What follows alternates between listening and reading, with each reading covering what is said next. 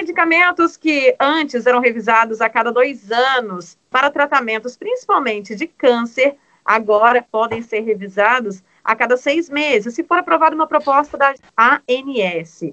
Esse andamento também conta com o apoio e a participação de várias instituições, entre elas a Sociedade Brasileira de Oncologia Clínica. Mas o que isso pode mudar na vida das pessoas? Vamos saber mais detalhes a partir de agora com o Tiago Farina, que inclusive é um dos representantes da Sociedade Brasileira de Oncologia Clínica, a SBOC, é o gerente jurídico da instituição. Olá, Tiago.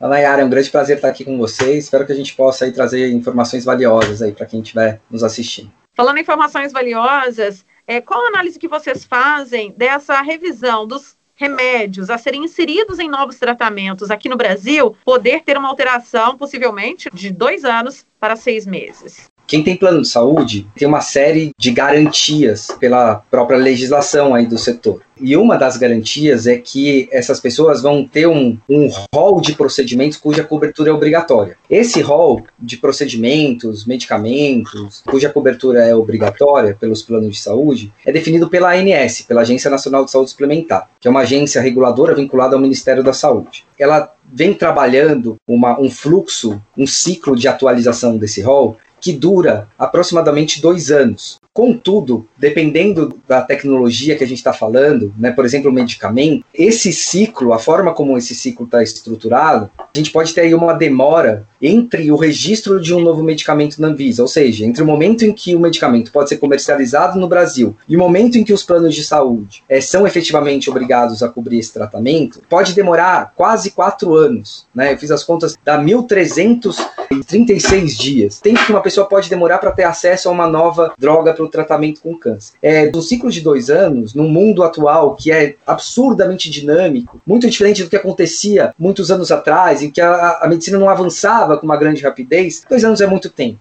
Né? Então, esse modelo regulatório que você demora dois anos, ele precisa mudar. A sociedade não pode mais esperar dois anos para ter acesso a tecnologias que surgem aí em velocidades muito, muito rápidas e que podem ser realmente diferenciais para a chance de cura do paciente ou para a possibilidade aí de de, de proporcionar a ele muito mais tempo de vida. A partir do momento que esses mais de 20 medicamentos, por exemplo, fossem a cada seis meses, vamos supor que isso fosse uma média, né, ou às vezes até menos, inseridos, ajudaria até inclusive a salvar muitas vidas que às vezes dependem de novas medicações, pelas outras que estão no mercado não fazerem tanto efeito, e principalmente pelo diagnóstico de doenças mais severas, como é o caso do câncer, nem sempre ter uma expectativa de vida longa sem o tratamento adequado. Você tem toda a razão. É, não desmerecendo nem diminuindo a relevância, mas, por exemplo, na diabetes, você tem, às vezes, é, medicamentos que podem garantir mais autonomia para o paciente, mas o que você precisa a longo prazo é fazer um controle da glicemia. Eventualmente você pode ficar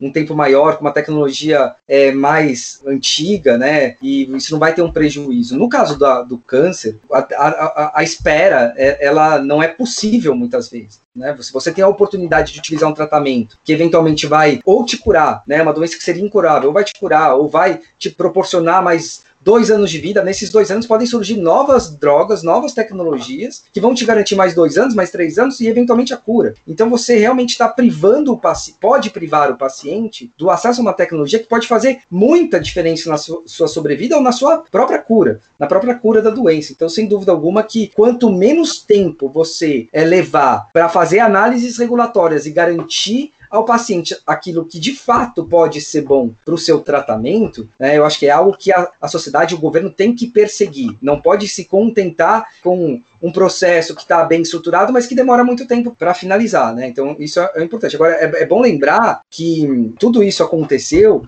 porque havia muita pressão realmente da sociedade. Né? A sociedade foi buscar amparo no Poder Legislativo, que apresentou um projeto de lei também que basicamente dava, obrigava os planos a cobrirem tudo, independentemente de avaliação. Foi em razão disso, dessa pressão popular, que a própria ANS também acabou é, chamando para si a responsabilidade de regulamentar essa questão. Então, ainda está no campo das ideias, a ANS tem apresentado aí a sua intenção de, de regulamentar essa questão, mas ainda precisamos intensificar também a, a, pressão, no bom sentido, sobre a ANS, para que isso não fique apenas no campo das ideias, no campo das propostas. Né? Falta ainda que eles apresentem a minuta de resolução normativa, essa minuta precisa passar por consulta pública, né? a sociedade precisa participar dessa consulta pública, para que aí então isso se transforme em norma e essa regra passe a valer. Essa iniciativa, inclusive, da ANS, né, da Agência Nacional de Saúde Suplementar, foi inédita, né, um marco histórico, mas como o senhor mesmo reforçou, ela ainda é uma proposta. Instituições como a SBOC estão trabalhando junto para que essas novas formas de poder gerar isso como algo formalizado principalmente como o senhor falou, faltam alguns documentos, né, minuta. Isso está sendo cobrado do órgão, da agência, no caso? Sim, sim. O ano passado, a gente realizou uma série de reuniões, com a participação, como você disse, de várias entidades, entre elas a SBOC, representando a Associação Médica Brasileira, para que pudesse, de alguma forma, é, acelerar, ajudar e contribuir para que é, se agilizasse essa, essa mudança regulatória. É, a Inés se comprometeu, numa reunião realizada em dezembro, a apresentar que agora, no começo do ano, entre o final do ano passado e o começo desse ano, né, obviamente vai ficar agora para o começo desse ano, porque até, até então não foi apresentado, uma proposta uma minuta, essa minuta seria analisada pela diretoria colegiada e submetida à consulta pública. É, agora, de fato, é um momento que todos, a gente não pode é, apenas esperar, né? É, é, algo que tem que realmente acontecer rápido. A gente sabe que existe toda uma demanda aí da Covid, que exige também um esforço intenso da INS, que vem fazendo esse esforço de forma bastante competente, mas é, a gente também está falando de algo aqui muito importante, vidas estão em jogo, e sim, é, a agência precisa continuar sendo pressionada, né? Seja por meio de redes sociais, seja por meio é, de comunicações diretas aí com, com seus diretores, é algo que a SBOC tem feito constantemente, aí semanalmente, tentando aí contatar os diretores, para que agilize ao máximo possível esse tipo de, de mudança aí no, no marco legal da agência. Tiago, lhe agradeço pela entrevista. Eu que agradeço, espero que as pessoas também possam ajudar a gente aí nesse movimento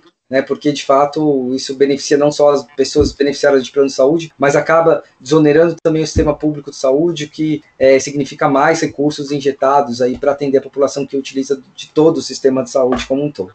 E a importância de diversos medicamentos para pacientes que estão em tratamento, inclusive de câncer, é conhecida no dia a dia da nossa população e também de médicos e enfermeiros que lidam no setor da saúde cotidianamente. Eu converso agora com Juliana Emerick, que teve diagnóstico de câncer de mama há algum tempo atrás e atualmente faz tratamento por hormonoterapia. Esse tratamento fornecido inclusive pelo plano de saúde. Olá, Juliana. Oi. Qual a importância de se ter medicamentos, né? Como tem alguns casos que tem medicamentos que custam cerca de mil reais e que têm que ser usados mensalmente, de ter medicamentos fornecidos desses de grande custo, no caso, pelo plano de saúde, ajuda a melhorar a sua expectativa do tratamento? Com certeza. A importância é enorme. Muitas vezes, grande parte desses medicamentos são de alto custo e eles são cruciais para o tratamento e para a vida né, de vários pacientes. E se esse tratamento não for disponibilizado pelo plano de saúde, muitas pessoas não teriam condição de fazer. Né? No meu caso, todo mês é um custo bem alto de utilização tanto de medicamento injetável como medicamento via oral. E se não fosse o plano de saúde, a gente não sabe como faria. Né? Então, é de extrema importância porque eu falo de uma realidade muito privilegiada, mas eu sei que tem muita gente que não teria a mínima condição de adquirir esse medicamento. Em relação a essa proposta que a Agência Nacional de Saúde Suplementar está analisando, né, um fato histórico de revisar com um período mais curto, agora de seis meses ao invés de dois anos, o rol de medicamentos que devem ser fornecidos justamente pelos planos de saúde. Qual a sua opinião como paciente? Seria um avanço enorme, enorme para a nossa causa, né? Pelo que a gente luta, é, seria de um, de assim, de extrema relevância, né? Essa incorporação de uma nova tecnologia na lista de medicamentos que poderiam ser fornecidos pelo plano de saúde, porque muitas vidas seriam salvas, porque a ciência está mudando a todo momento e não dá para a gente esperar dois anos para um tratamento novo ser incorporado. Então, se for aprovado exatamente esse novo prazo, ia ser incrível. Muito obrigada, Juliana. E espero que tenha sucesso aí no seu tratamento, inclusive. Muito obrigada, muito obrigada. Conversamos a respeito da proposta histórica da Agência Nacional de Saúde Suplementar, que visa revisar o rol de medicamentos que devem ser custeados pelos planos de saúde a cada seis meses, ao invés de dois anos, e da outras determinações.